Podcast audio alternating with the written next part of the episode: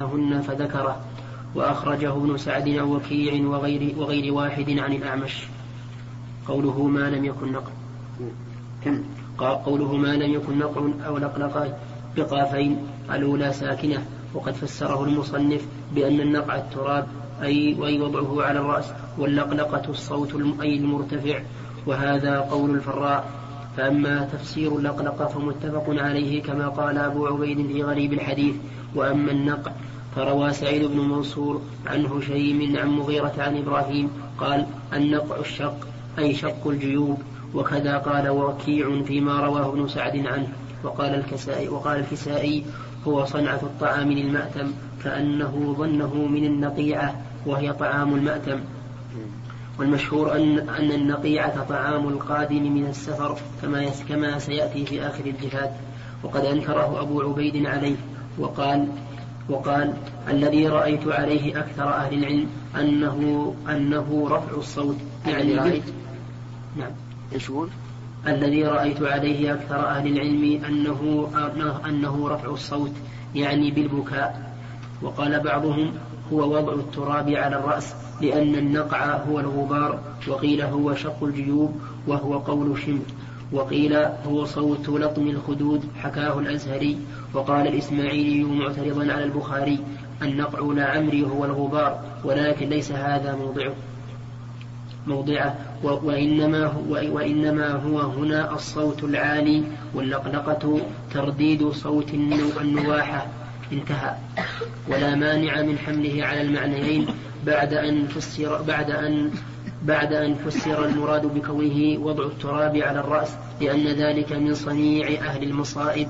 بل قال بل قال ابن الأثير المرجح أنه وضع التراب على الرأس. وأما من فسره بالصوت فيلزم, فيلزم موافقته للقلقة فحمل اللفظين على معنيين أولى من حملهما على معنى واحد.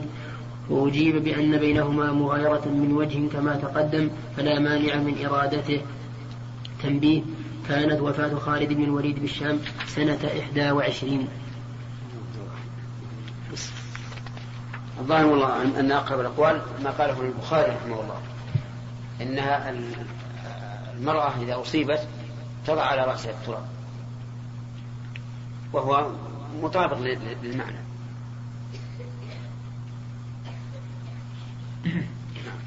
حدثنا أبو نعيم قال حدثنا سعيد بن عبيد عن علي بن ربيعة عن المغيرة رضي الله عنه أنه قال سمعت النبي صلى الله عليه وسلم يقول إن كذبا علي ليس ككذب على أحد من كذب علي متعمدا فليتبوأ مقعده من النار. سمعت النبي صلى الله عليه وسلم يقول من نيح عليه يعذب بما نيح عليه. لا شك أن الكذب على الرسول صلى الله عليه وسلم ليس, ليس ككذب على على أحد من الناس لما فيه من الافتراء على الرسول. ولأن الرسول عليه الصلاة والسلام كلامه وحي بمعنى أنه سنة وشريعة فيكون هذا كاذبا على الشريعة. ولذلك نقول ليس كذبا على العالم بأنه أباح أو أحرم أو أوجب ككذب على العامة. بل الكذب على العالم أعظم. لأن من سمع هذا الكلام سيتخذه إيش؟ شريعة. نعم. حدثنا عبدان قال أخبرني أبي عن شعبة عن قتادة عن سعيد عن سعيد عن سعيد بن المسيب عن ابن عمر عن عن أبيه رضي الله عنهما عن النبي صلى الله عليه وسلم أنه قال الميت يعذب في قبره بما نيح عليه تابعه عبد الأعلى. قال حدثنا يزيد بن قال حدثنا يزيد بن زريع قال حدثنا سعيد قال حدثنا قتادة وقال آدم عن شعبة الميت يعذب ببكاء الحي عليه.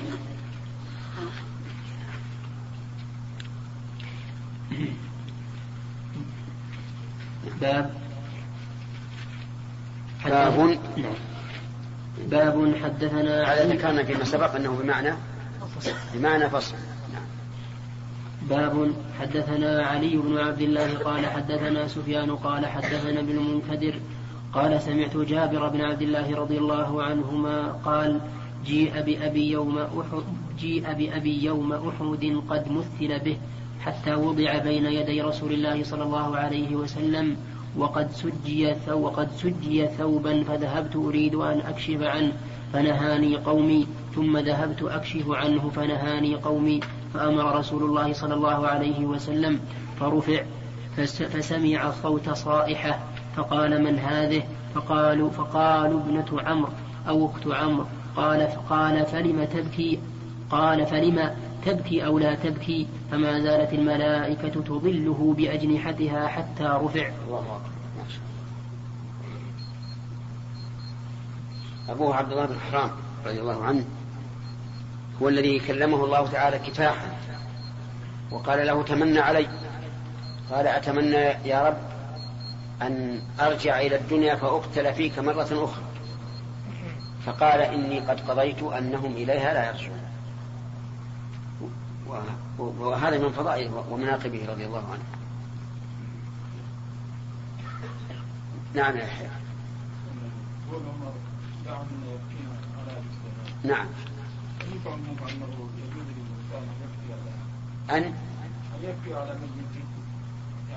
ما في شك. أقول لا بأس لا بأس بها. إذا لم يكن نياحة فلا بأس. ها؟ هل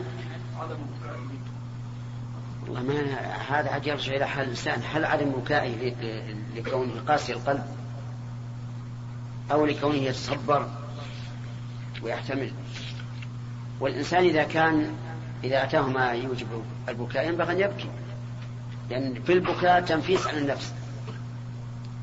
وإذا لم يبكي بقي مغموما. ومن ثم قيل ينبغي إذا بكى الصبي أن لا تسكته. خلوا يقضي نهمته من البكاء. عشان ما يبقى في نفسه شيء من التحسن. أما بعض الناس إذا بكى الصبي قال أسكت ولا ضربت؟ أسكت ولا ضربت؟ وين كذا وين كذا.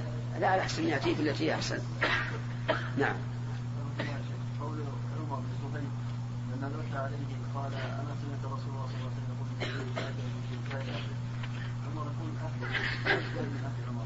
لا لا في بعض الألفاظ البكاء الحي. البكاء الحي. نعم. إيش؟ بعض.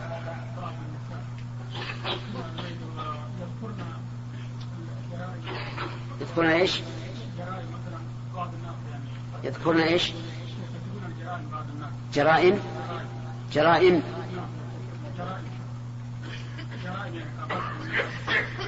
يبكين على الميت. ويرتكبن جرائم. التي إيش؟ لا هذا لا يجوز. يعني يذكر يذكرن جرائمه ومعاصيه. لا يجوز.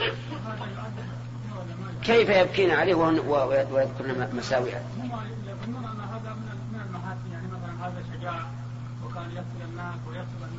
ها. هذه عادة جاهلية. لا لا لا. هذا لا يفتخر به. لا يجوز. ولا صحيح ان ان ان أهل الجاهلية والبادية يفخرون بأن الإنسان يكون آه، سروقا ويكون قطاع طريق ويكون فيه مصائب. لكن هذا لا يجوز. لا يعذب كما قال الرسول. إن إذا كان وصى به يعذب. إذا كان من عادتهم ولم ينههم وهو قادر على نهيهم يعذب. نعم. هذا قد يكون من باب الندب. لأنهم يرون هذه محاسن. فيكون ندبا لأن الندب هو تعداد محاسن الميت مع البكاء نعم. ثلاثة.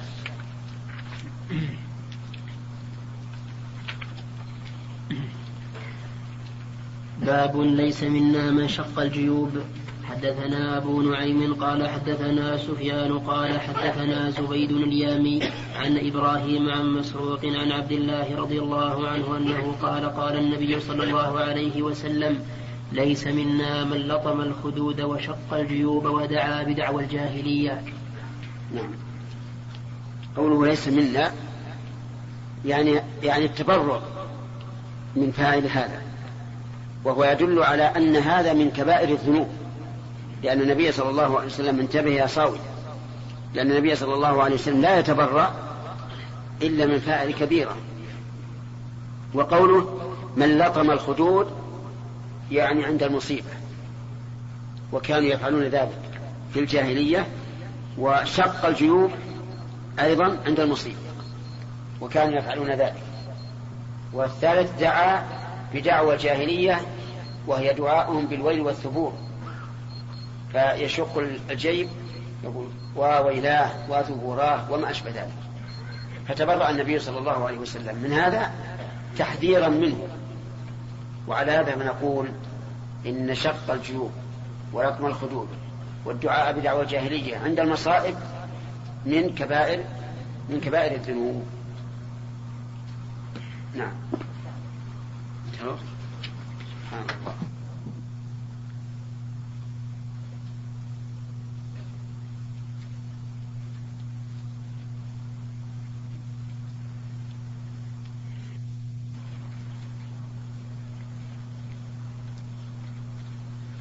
نعم بسم الله الرحمن الرحيم. الحمد لله رب العالمين وصلى الله وسلم على عبده ورسوله نبينا محمد وعلى آله وأصحابه أجمعين. قال الإمام أبو عبد الله رحمه الله تعالى في كتابه الصحيح في كتاب الجنائز باب ليس منا من شق الجيوب.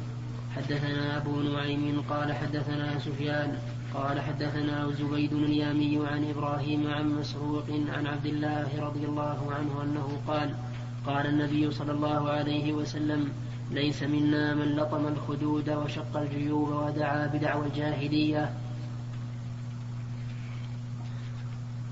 قوله عليه الصلاة والسلام ليس منا من شق الجيوب. يعني عند المصيبة لأن وظيفة المؤمن أن يصبر ويحتسب ويقول ما قال الصابرون إنا لله وإنا إليه راجعون. اللهم أجرني في مصيبتي وأخلف لي خيرا منها. وشق الجيب ولطم الخد وما أشبهه عنوان على عدم إيش؟ على عدم الرضا وعدم الصبر. وفي هذا الحديث دليل على أن ذلك من كبائر الذنوب. ووجهه أن النبي صلى الله عليه وسلم تبرأ من فاعله. نعم. طيب ودعا بدعوى الجاهلية. دعوى الجاهلية هم أنهم يقولون يا يا ويلاه يا تبوراه وما أشبه ذلك. يدعون على أنفسهم بالويل والثبور زيادة على ما وقع بهم كأنهم يقولون نحن لا نتحمل. فهو مثل ما يفعله اليوم بعض الناس الذين إذا عجزوا عن الصبر ذهبوا ينتحرون. وإلا فما معنى قول المصاب؟ يا ويلاه ويا ثبوراه واتعساه وما أشبه هذا. ليس له معنى. إلا أنه عنوان على عدم التحمل. فيكون النبي صلى الله عليه وسلم ذكر نوعين فعليا وإيش؟ وقوليا. فشق الجيوب ولطم الخدود فعلي والدعاء بدعوى الجاهلية قولي. نعم. باب رثاء النبي صلى الله عليه وسلم سعد بن خولة. حدثنا عبد الله بن يوسف قال أخبرنا مالك عن ابن شهاب عن عامر بن سعد بن عن عامر بن سعد بن أبي وقاص عن أبيه رضي الله عنه أنه قال كان رسول الله صلى الله عليه وسلم يعودني يعودني عام حجة الوداع من وجع اشتد بي. فقلت إني قد بلغ بي من الوجع من إني قد إني قد بلغ بي من الوجع وأنا ذو مال ولا يرثني إلا ابنه. أفأتصدق بثلثي مالي؟ قال لا. فقلت بالشطر. فقال لا. ثم قال الثلث والثلث كثير ثم قال الثلث والثلث كبير أو كثير. إنك أن تذر ورثتك أغنياء. خير من أن تذرهم عالة يتكففون الناس. وإنك لن تنفق نفقة تبتغي بها وجه الله إلا أجرت بها حتى ما تجعل في في امرأتك. فقلت يا رسول الله أخلف بعد أصحابي. قال إنك لن تخلف فتعمل عملا صالحا إلا ازددت به درجة إلا ازددت به درجة ورفعة ثم لعلك أن تخلف حتى ينتفع بك أقوام ويضر بك آخرون. اللهم أمضي لأصحابي هجرتهم.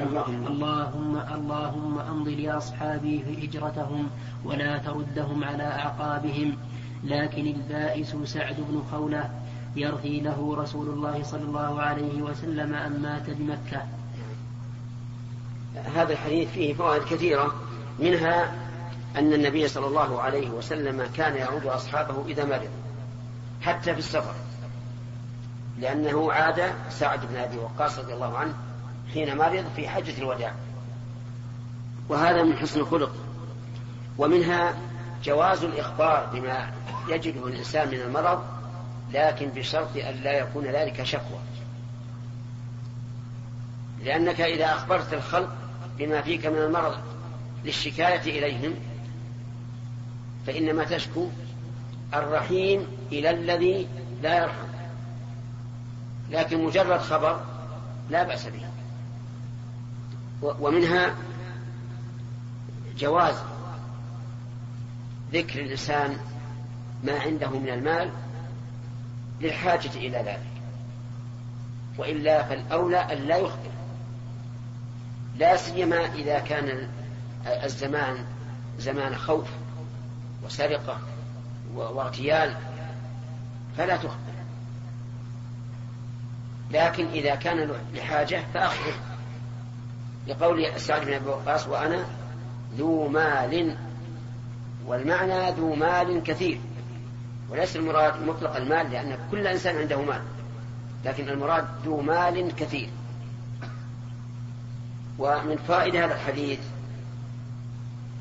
أن الإنسان إذا لم يكن له ورثة فإنه ينبغي له أن يصرف ماله فيما ينفع. لقوله ولا يرثني إلا ابنه. وهل المراد أنه لا يرثه أحد إلا ابنته؟ أو المراد لا يرثني من ذريتي إلا ابنتي؟ الثاني يعني سالم بن أبي وقاص له, له أقارب من العصبات. لكن من ذريته لا يرثه إلا ابنته.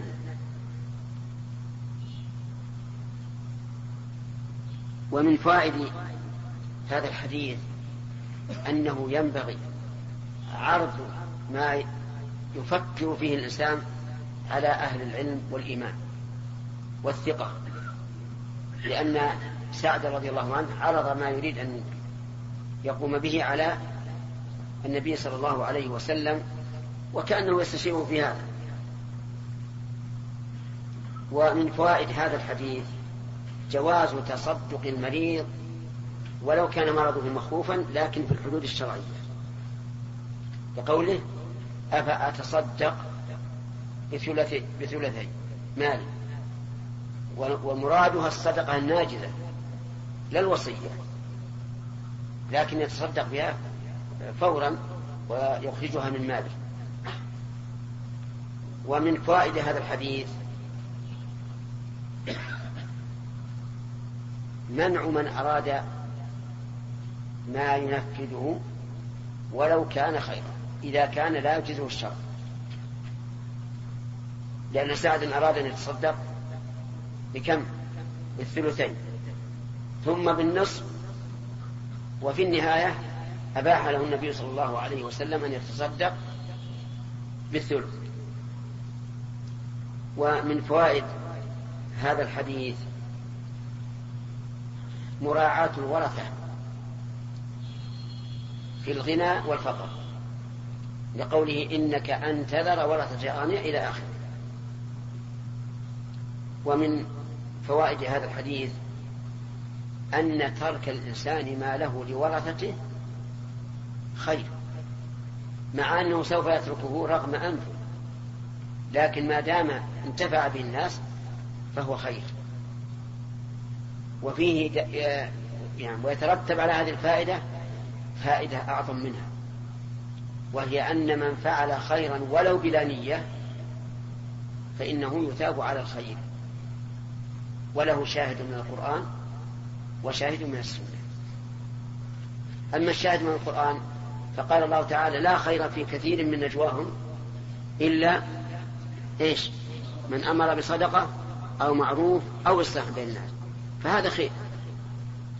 ومن يفعل ذلك ابتغاء مرضات الله فسوف نؤتيه أجرا عظيما. ففرق الله عز وجل بين من يفعل هذا الشيء بدون نية وأن ذلك خير ومن يفعله بنية بنية ابتغاء وجه الله فإنه يؤتى أجرا عظيما. هذا من من القرآن. من السنة أن الرسول صلى الله عليه وسلم أخبر أن من زرع ثمر أن من زرع زرعا أو غرس نخلا أو أو كما قال فأصاب منه حيوان أو أي أحد أو إنسان فإن له بذلك أجرا مع أن الرجل ما غرس لهذا الغرض. غرس لينتفع بنفسه. لكن لما تعدى نفع ماله إلى إلى الآخرين صار له بذلك أجر. كذلك الميت يموت وله مال. ربما لا يخطر بباله أن ينتفع ورثته من بعده بماله لكن إذا انتفعوا كان فيه خير له. ولهذا قال إنك أن تذر ورثك أغنياء خير من أن تذرهم عالة ويتفرع على على الفائدة من من في الشرط الأول جهل بعض الناس الآن. الذين إذا لم يكن لهم ورثة إلا بنو عم أو ما أشبه ذلك ذهبوا يبذرون أموالهم لئلا ينتفع ابن العم بذلك وهذا غلط. لأن انتفاع أبناء عمك وأقاربك بمالك خير من أن ينتفع به من كان بعيدا عنك. ومن فوائد هذا هذا الحديث وانتظروا جواز مد الأكف إلى الناس عند الحاجة. من أين تؤخذ؟ من قوله يتكففون الناس.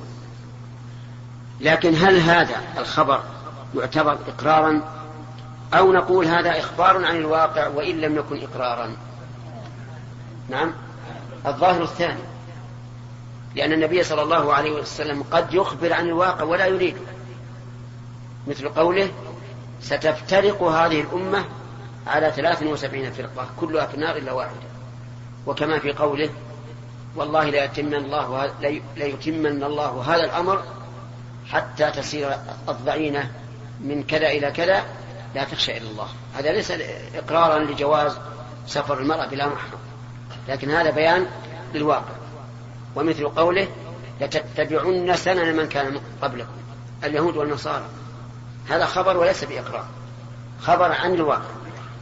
فعليه نقول يتكففون الناس هذا إيش؟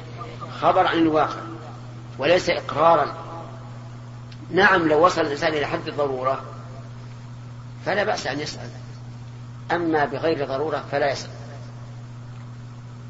ومن فائدة هذا الحديث أن كل نفقة ينفقها الإنسان ابتغاء وجه الله فهو مأجور عليها حتى النفقة التي تكون معاوضة إذا ابتغى بها وجه الله أجر عليها. كنفقة الزوجة مثلا. نفقة الزوجة ليس للزوج منا بها لأنها في مقابل جيبوا جماعة. على الأقل يجيب, يجيب المتزوجون منكم. نعم؟ أي نعم معاوضة. في مقابل الانتفاع بالمرأة والاستمتاع بها. ليس له منه ومع ذلك يؤجر عليها. ما دام أراد بذلك وجه الله. طيب لو لو أراد الإنسان في إطعام نفسه وجه الله يؤجر أو لا؟ نعم يؤجر كما صح ذلك عن النبي صلى الله عليه وسلم. طيب. ولهذا قال وإنك لن تنفق نفقة تبتغي بها وجه الله إلا أجرت بها حتى ما تجعله في في امرأتك أي في فمها. ولكن إعرابه الأسماء الخمسة بالحروف أفصح من إعرابها بالحركات ومن فائدة هذا الحديث خوف المهاجرين رضي الله عنهم من أن يتخلفوا في البلد الذي هاجروا منه.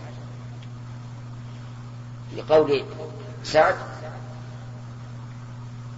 قلت يا رسول الله أخلف بعد أصحابي وهذا استفهام للإشفاق والخوف.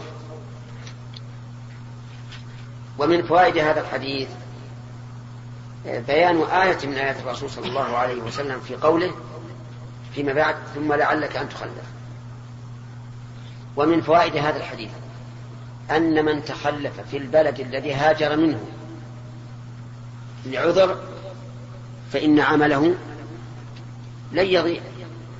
ولهذا قال فتعمل عملا صالحا إلا ازددت به درجة ورفعة.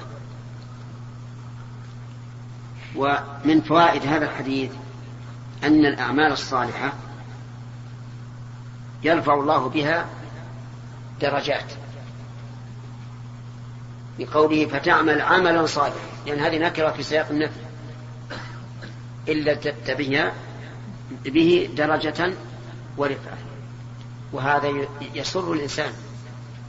أنه كلما صلى ازداد رفعة ودرجة. إذا صلى ثانية ازداد رفعة ودرجة. وهلم جر. أي عمل صالح تعمله فإنك تزداد به درجة ورفعة. ومن فوائد هذا الحديث ما أشرت إليه قبل قليل. ظهور آية من آيات الرسول عليه الصلاة والسلام. وهو قوله ثم لعلك أن تخلف. والتخلف هنا غير التخلف الذي نفاه الرسول عليه الصلاة والسلام. الأول إنك لن تخلف فتعمل عملا صالحا يعني لن تتأخر عن أصحابك. وهذا لعلك أن تخلف أي يمد لك في الحياة ويطول عمرك. وهذا الذي توقعه الرسول صلى الله عليه وسلم وقع. فإن سعد بن أبي وقاص رضي الله عنه عمر طويلا بعد هذا المرض. يعني شوفي من المرض وعمر طويلا وكان له ما سيأتي تأتي الإشارة إليه. وقوله ومن فوائده أيضا ظهور آية للرسول عليه الصلاة والسلام في أن الله سبحانه وتعالى نفع أقواما بسعد وضر آخرين. من الذي نفعهم؟ نفع المسلمين. بزيادة الفتوحات لأن الله فتح على يديه بلاد كثيرة ويضر بك آخرون. الذين قتلوا في الجهاد الذي سعد قائده على الكفر والعياذ بالله. هؤلاء نعم أضر, أضر الله بهم أضر الله بهم بسعد. ومن فوائد هذا الحديث شفقة النبي صلى الله عليه وسلم على أصحابه حيث قال اللهم أمض لأصحابي هجرتهم.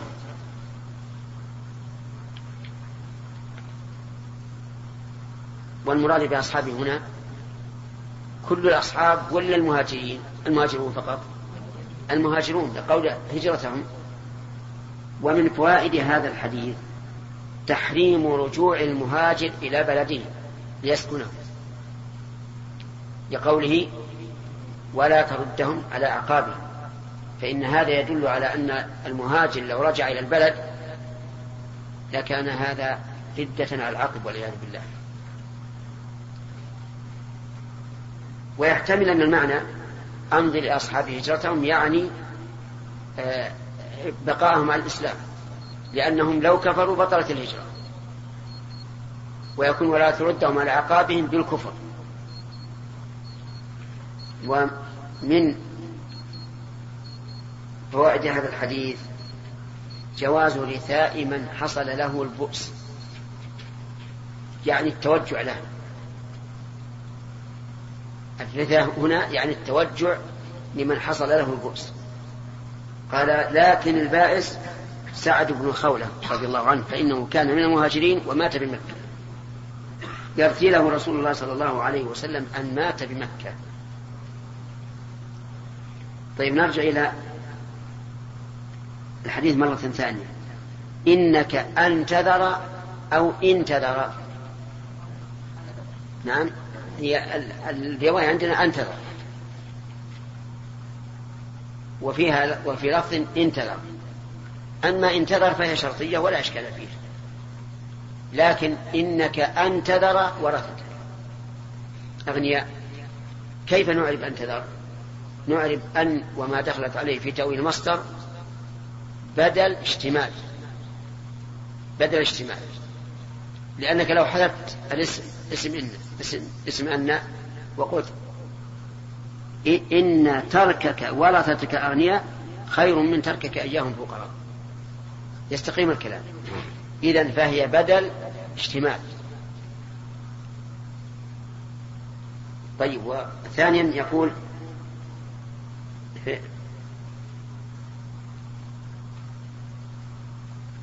نعم إنك لن تخلف فتعمل عملا. نعم لا حتى ما تجعله في في امرأتك. قلنا إن في يعني فم. فهل هناك لغة أخرى غير في؟ الجواب نعم. فيه أنها تعرف بالحركات بالميم. وأشار إلى هذا ابن مالك رحمه الله حيث قال والفم حيث الميم منه بانت. طيب. إذا كنت تخاطب عامية فهل تقا... هل تقول أعجبني فوك؟ نعم. أو امسح الأذى عن فيك؟ نعم. أو ت... أو تخاطبه بالميم؟ نعم. بالميم أوضح بالميم أوضح ونحن إذا أتينا بلغة غير الفصحى لكنها عربية لتفهيم العوام فهو أحسن. أو نأتي باللغة العربية الفصحى ثم نفسرها باللغة الأخرى. فنقول في في امرأتك يريد في فم امرأتك. أما تأتي بالحديث هكذا والعالم لا يدري ما معنى فيه فهذا قصور في التعليم. ما تكلم الشرع على الشارع؟ ها؟ ها؟ على قوله لا يرثني إلا ابنة لي. ها؟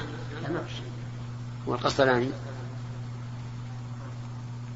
هو على كل حال جاءه أولاد كثيرون. جاءه أولاد كثيرون أظن الذكور فوق العشرة. نعم. إيش؟ يأتي الكلام عليه؟ إن شاء الله. نعم.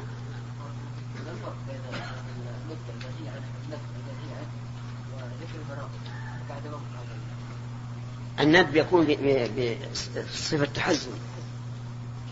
فيقول وأبتاه ومن يأوي إلي يعني بصفة تحزن.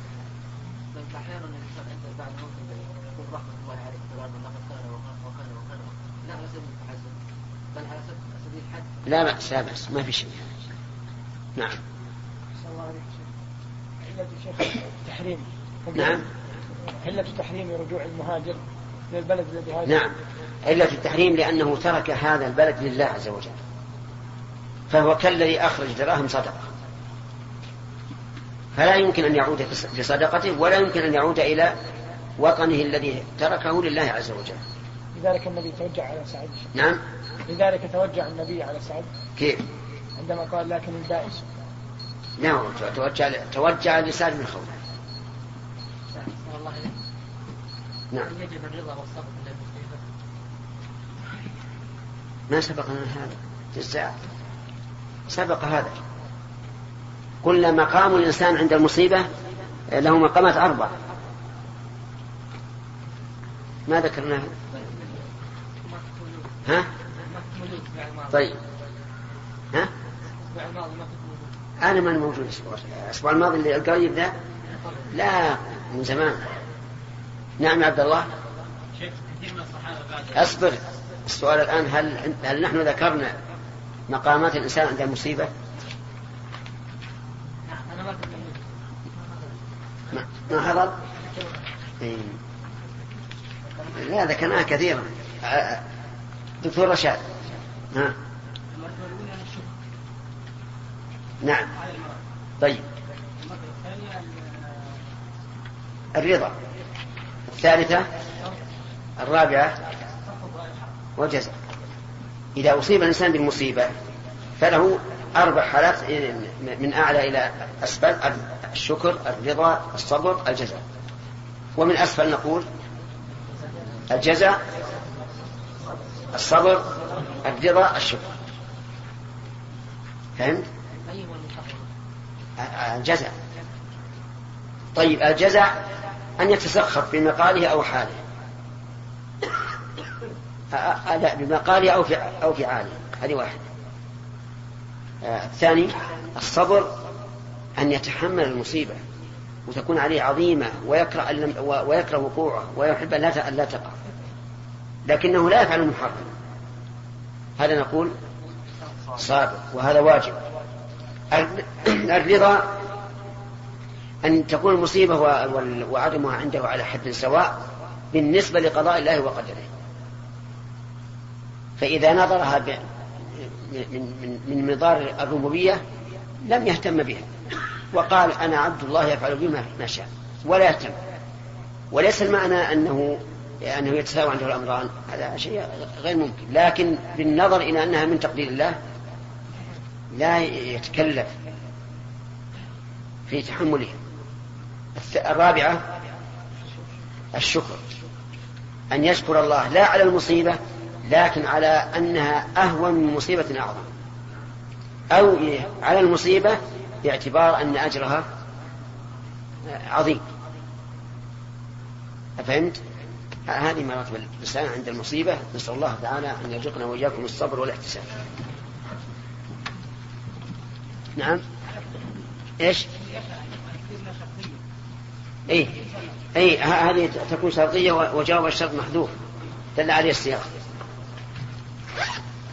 أما بعد فقد قال الإمام البخاري رحمه الله تعالى في صحيحه كتاب الجنائز باب ما ينهى من الحلق عند المصيبة. وقال الحكم بن موسى حدثنا يحيى بن حمزة عن عبد الرحمن بن جابر أن القاسم بن مخيم أن القاسم بن مخيمرة حدثه قال حدثني أبو بردة بن أبي موسى رضي الله عنه قال وجع أبو موسى وجعا فغشي عليه ورأسه في حجر امرأة من أهله فلم يستطع أن يرد عليها شيئا. فلما أفاق قال أنا بريء ممن برئ منه رسول الله صلى الله عليه وسلم.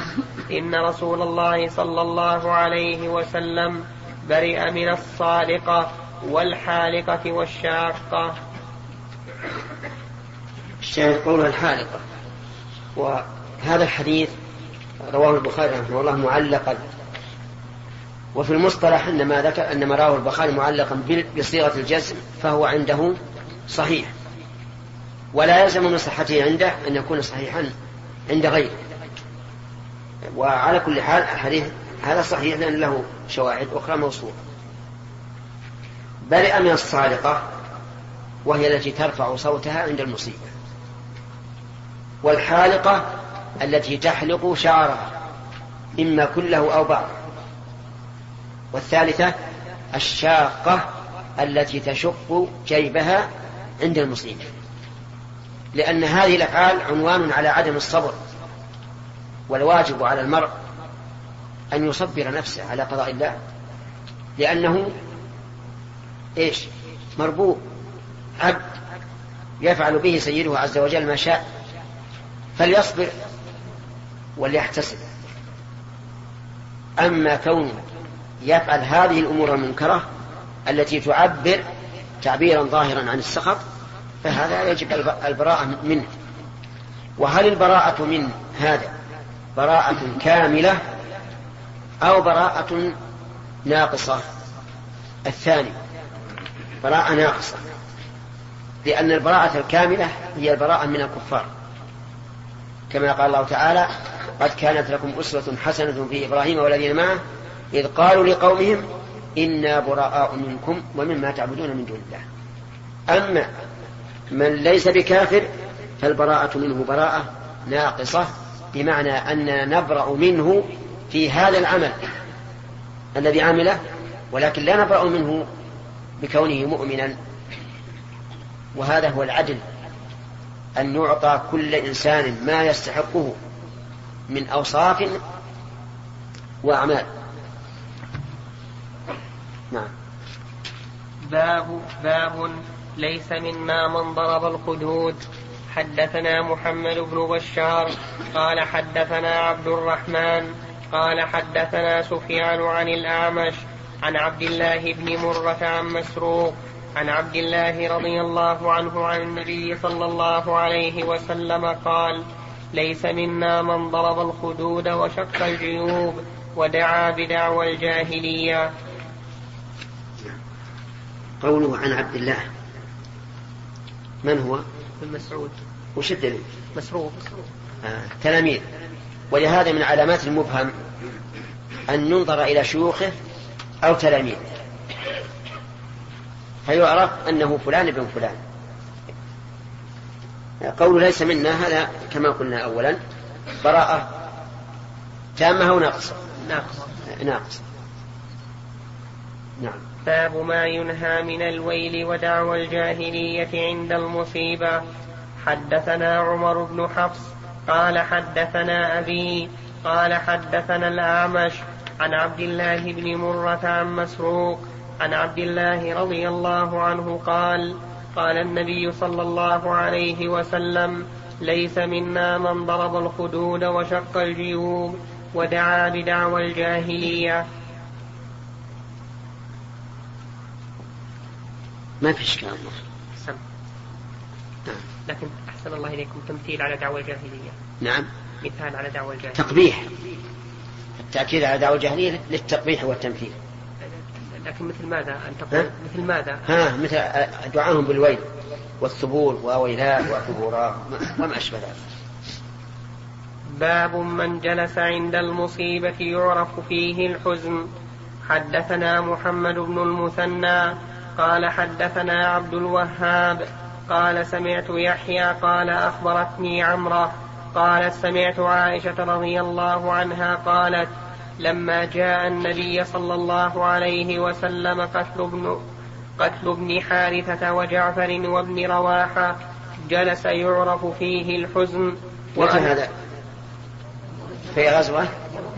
ما شاء الله في موضوع كلمتنا الليلة جلس يعرف فيه الحزن وأنا أنظر من صائر الباب شق الباب فأتاه رجل فقال إن نساء جعفر وذكر بكاءهن فأمره أن ينهاهن فذهب ثم أتاه الثانية لم يطعن فقال انههن فأتاه الثالثة قال والله غلبننا يا رسول الله فزعمت أنه قال فاحث في أفواههن التراب فقلت أرغم الله أنفك لم تفعل ما أمرك رسول الله صلى الله عليه وسلم.